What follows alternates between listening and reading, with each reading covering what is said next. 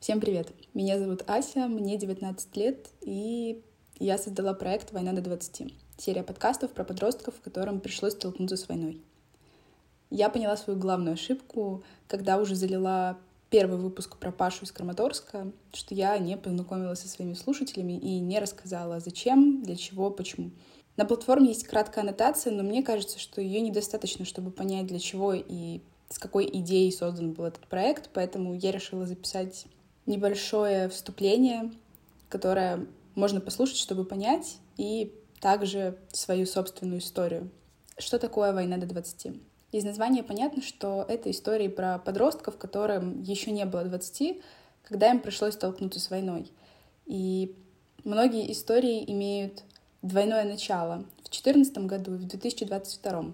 Через эту параллель можно понять, как подростки справлялись с теми или иными проблемами. Многие ребята из будущих выпусков помогали самостоятельно выбираться своим семьям из оккупированных городов, либо под обстрелами, или же занимаются волонтерской деятельностью, или же выезжают самостоятельно за границу и начинают новую жизнь. Каждая история действительно уникальна, и этих людей я знаю лично. на самом-то деле каждый из них отличается друг от друга, но при этом их связывает единая проблема — война. Как появился проект? Это, наверное, самый интересный вопрос, потому что появился он безумно спонтанно в летней школе журналистики имени Бориса Немцова. У нас просто было практическое задание, в котором нам нужно было создать собственный подкаст, продумать идею и записать первый выпуск с приглашенным гостем. Так и появилась «Война до 20». Первым участником стал Павел, из Краматорска, который является по совместительству моим лучшим другом. Его историю вы можете найти и послушать в предыдущем выпуске. Все будущие участники — это также мои личные знакомые или друзья, с которыми я дружу уже несколько лет, либо те, кого я встретила спонтанно, и на самом деле этот список продолжается и продолжается и продолжается. Кто я такая? Это, наверное, самый интересный вопрос, потому что мой голос вы не слышали на прошлой записи, и его записывала моя подруга Мира.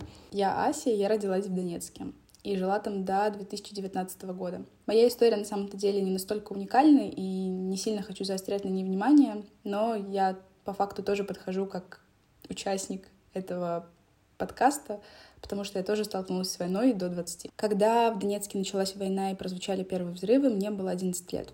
Помню ли я, как разворачивались события, вникала ли я в политику? Естественно, нет. Дети — это, наверное, самые безневинные существа, которые страдают больше всех. Однажды я принимала участие в одном проекте, который был направлен на помощь детям с Донбасса, которых коснулась война. С нами работал профессиональный психолог, и я с ней очень много обсуждала, почему так сложно жить под куполом, почему это настолько сильно давит — Тогда в 15 лет я ей полностью открылась и объяснила, что мне достаточно тяжело, хотя вроде бы я и не живу под постоянными обстрелами, вроде бы я нахожусь частичной безопасности, и хоть я и жила в Донецкой Народной Республике, но жизнь моя складывалась достаточно хорошо. У меня было что есть, было что одеть. Однако меня все равно тревожила жизнь под куполом и вот это постоянное давление. В свои 15 лет у меня было ощущение, что я была выкинута на берег. И хоть свое будущее я могла представить и могла очень долго мечтать, Почему-то казалось, что дело никогда не дойдет до его реализации. У меня было ощущение, что завтра может повернуться на 180 градусов и полностью все изменить. И именно поэтому мне было тяжело воспринимать какие-либо события. Она мне ответила, что все дело в том, что детям и подросткам намного сложнее переживать войну из-за того, что на них падает двойное давление. Родители, которые пытаются защитить своих детей, попадают под очень сильное влияние социума и тех событий, которые проносятся мимо них. В попытках защитить своих детей они очень часто раздражаются, злятся. Это давление усиливается на них с каждым днем и, естественно, расшатывает их нервную систему. Именно поэтому большинство детей в Донецке могли столкнуться с усиленными проблемами с родителями, например, крики, побои, частые ссоры, непонимание между друг другом. Именно из-за того, что война повлияла на них. И, возможно, их жизнь сложилась бы иначе, если бы не события 2014 года, которые длятся до сих пор. Возвращаемся к теме того, как на меня повлияла война. Я лишилась дома. Не в прямом смысле этого слова. Моя квартира стоит в центре Донецка, моя прописка в ней все еще актуальна, там живет мой папа и моя бабушка, но я не чувствую, что у меня есть дом. Ощущение, будто я гражданка мира, и именно поэтому я не привязываюсь ни к какому месту, постоянно переезжаю с квартиры на квартиру, с дома на дом. Так как я всего лишь студентка второго курса, Пока у меня нет возможности снимать самостоятельно жилье и не было причины где-то осесть. Я училась в Киеве два года и продолжаю учиться в том же университете, просто параллельно еще живу в Будапеште и учусь в Будапештском университете, куда я поступила буквально месяц назад. Ощущение, будто у меня не дома, оно не покидает меня на самом-то деле. И через эти самокопания очень часто я тормозила процесс своего развития. Я мечтала вернуться обратно домой. У меня была мечта вернуться обратно в украинский Донецк. Я переехала в 2019 году. Время с 19 по 20 год были самыми тяжелыми для меня, потому что я вообще не воспринимала окружающий мир. Я чувствовала, что это не то. Меня чесались руки, я хотела уехать. Я уже буквально сидела на чемоданах, чтобы просто вернуться домой, увидеть папу, бабушку, посетить родные улицы. Когда ты четко привыкаешь к одному месту и планируешь там жить, и потом резко срываешься, это очень сильно мешает тебе развиваться на новом месте. Я думаю, что очень многие люди часто скучают по своему родному дому даже если они родились не в Донецке, а просто были вынуждены переехать по каким-то обстоятельствам или причинам. Если говорить о том, как я встретила войну, то я ничего не понимала. И это, наверное, очень плохо, что многие родители в тот момент не знали, как действовать. Сейчас в Украине есть очень много пособий о том, как разговаривать с ребенком, как его успокаивать. Очень многие психологи работают с поддержкой, и это правильно. Но в 2014 году, когда многие люди впервые столкнулись с этим, они не понимали, что с этим делать, система была к этому не готова, точно так же, как государство и армия. Все шло вверх дном. И думать о том, что кому-то где-то плохо и что нужно сохранить состояние ребенка, было, наверное, не первоначальной задачей. Именно поэтому моя мама мне ничего не рассказывала о политических событиях, которые происходили, а так как я была ребенком, который не очень любит задавать вопросы, то это превратилось в то, что я просто не знала, что происходит вокруг. В мае 2014 года, жарким днем, мы, молодые пятиклассники, которые только сдали учебники и получили, наконец-то, на руки украинские табеля с отличными оценками, сидели на площадке, ели сухарики и пили живчик. Жизнь казалась нам свободной, безмятежной, и впереди были летние каникулы, которые сулили только счастье и радость. Это были самые худшие летние каникулы в моей жизни, кстати. Я привыкла видеть в Донецке самолеты в тот момент, и поэтому, когда я подняла вверх голову, увидела истребитель, летающий над нами, мне показалось, что он сулит что-то хорошее. Самолеты ведь же летают далеко, отвозят людей на отпуск, на море. Это же всегда весело куда-то ездить, а потом возвращаться обратно. Именно поэтому мы почему-то решили махать ему, кричать «привет» и думать, что он нас услышит. И очень надеюсь, что он нас не услышал. Дальнейшие события разворачивались очень быстро. Июнь 2014 года я практически не помню, он прошел как обычно, как обычное мое детство, обычный летний день. Ходила, гуляла с друзьями, помогала маме, пыталась читать, слушать музыку, играла очень много в планшет. Но все перевернулось, когда моя мама в конце июня решила ехать в Киев. Причем это была очень срочная поездка, и она мне не объясняла, по какой причине мы туда едем. Естественно, зачем объяснять это 11-летнему ребенку? Мы часто ездили в Киев, для меня это не вызвало никаких подозрений, у нас там живут родственники, и единственное, что меня смутило, что мы настолько резко срываемся, что вот буквально на следующий день мы садимся на поезд и едем. Ехали мы фирменным угольком, встретили нас с радостными объятиями. Мы покупали киевский торт, ели его, но задержались в Киеве на месяц. Для меня это было странно, потому что мы никогда не задерживались в Киеве на такой долгий срок. После Киева мы решили поехать в Крым. Это была стандартная практика, каждое лето мы ездили в Крым. И 2014 год не стал исключением. Однако поменялась причина поездки. Мы просто не могли вернуться в Донецк. Тогда я этого не понимала и думала, что мама просто хочет отвезти меня на море, поэтому тоже наслаждалась жизнью, ходила на пляж, гуляла. И в Крыму мы задержались на невиданные две недели.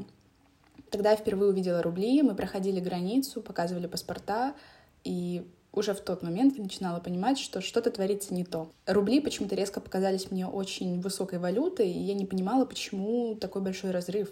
Я не понимала, откуда здесь появились другие банкноты, но мне было весело их держать, и я смотрела на них и думала, блин, ну, вроде прикольно. Люди же как-то с ними живут. Через полгода мне тоже придет... Через полгода мне тоже пришлось жить с ними. И жить с ними вплоть до 2019 года. Одним летним днем, когда я сидела читала Гарри Поттера на балконе квартиры в Крыму, смотрела куда-то вдаль и мечтала о том, что у меня будут прекрасные приключения и Блин, здорово было бы попасть в сказку, в магическую школу, где ты со своими друзьями хватаешь приключения, думаешь о том, как выжить, победить главное зло. Мне казалось, что это что-то далекое, недоступное, ведь это же сказка, выдумка, роман в стиле фэнтези. Ко мне подошла моя мама, села рядом со мной и сказала только одну единственную фразу.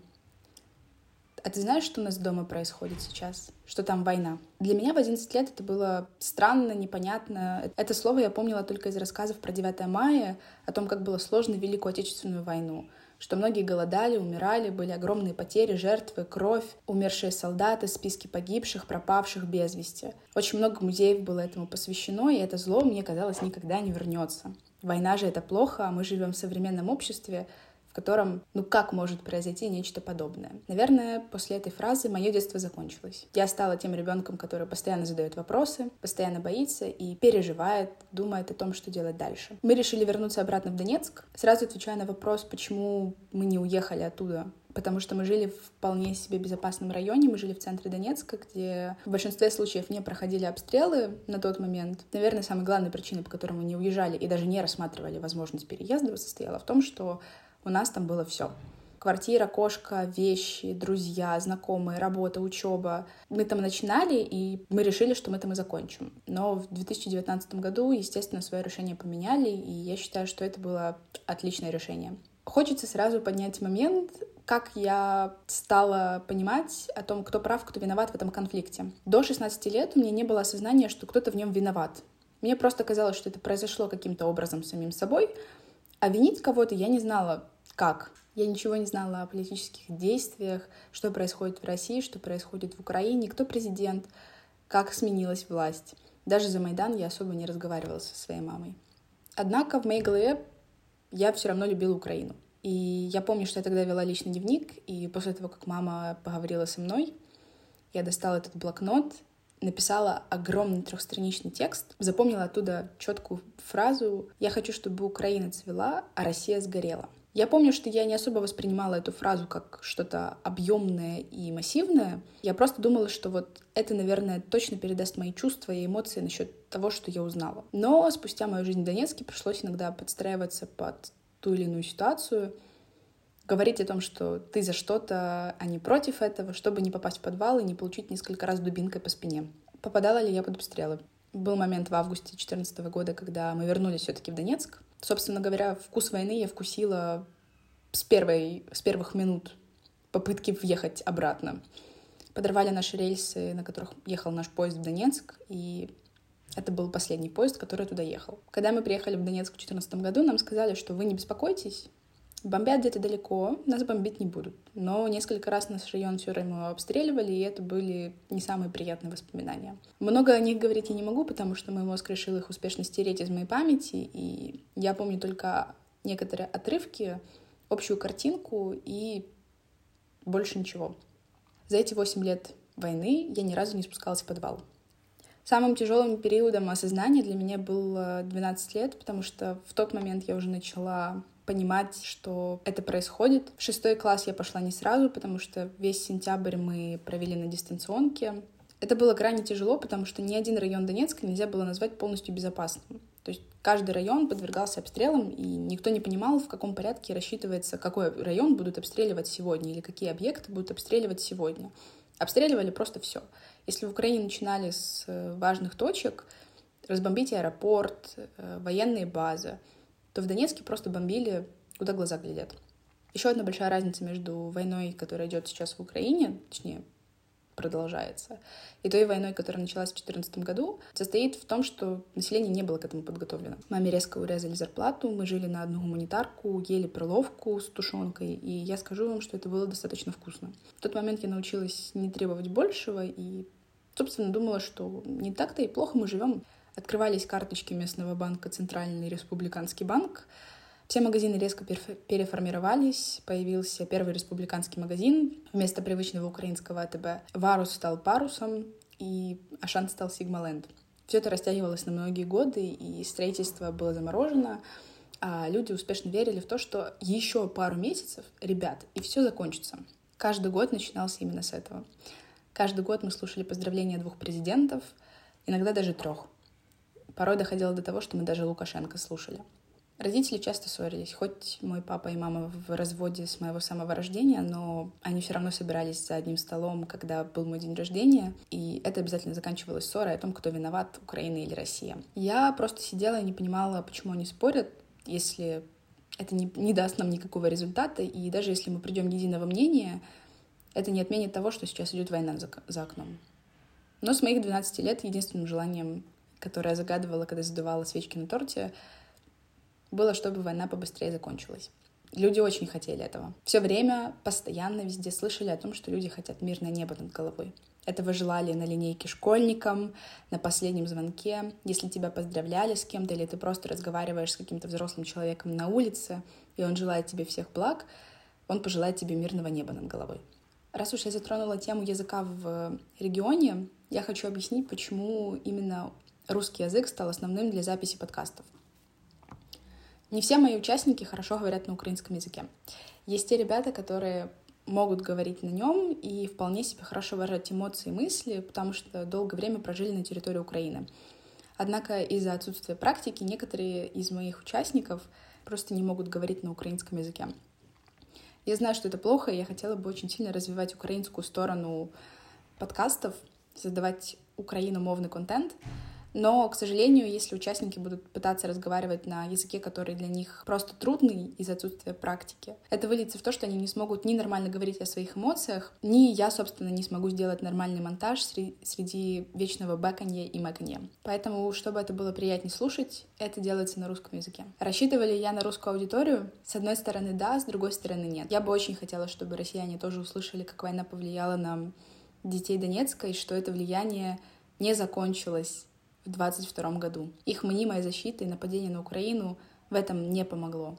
Оно усугубило ситуацию, вернув прежние психологические проблемы детям, которые этого явно не заслуживали. Только сегодня этим детям пришлось самостоятельно выбираться из этих условий, пытаться решать проблемы, строить новую жизнь и помогать своей семье. Что хочется сказать напоследок? Этот подкаст я не хочу делать с мыслью о том, что вы должны сидеть и плакать, сидеть и думать о том, как плохо живется кому-то там, за стеной, кому-то, кто родился просто не в то время не в том месте, и вот так их сложилась судьба. Я просто хочу, чтобы вы узнали историю сильных людей, которые не растерялись в непонятной для них ситуации. Через страх, боль, неизвестность, попытки избежать наказания за то, что они родились не там, где нужно — они действительно смогли выстоять и стать невероятным примером смелости и решимости. Это значит, что никогда в своей жизни не нужно отчаиваться. Как бы вам ни было плохо, какие бы ситуации ни происходили вокруг вас и какие бы новости не наполняли бы вашу новостную ленту в Телеграме или Инстаграме, вы должны помнить, что все проблемы решаемы. Подкаст «Война до 20» станет явным примером для этого. Желаю вам приятного прослушивания всех наших будущих героев, которые будут очень скоро. Спасибо за то, что вы слушаете. Слушайте, мечтайте, развивайтесь, и все будет обязательно хорошо.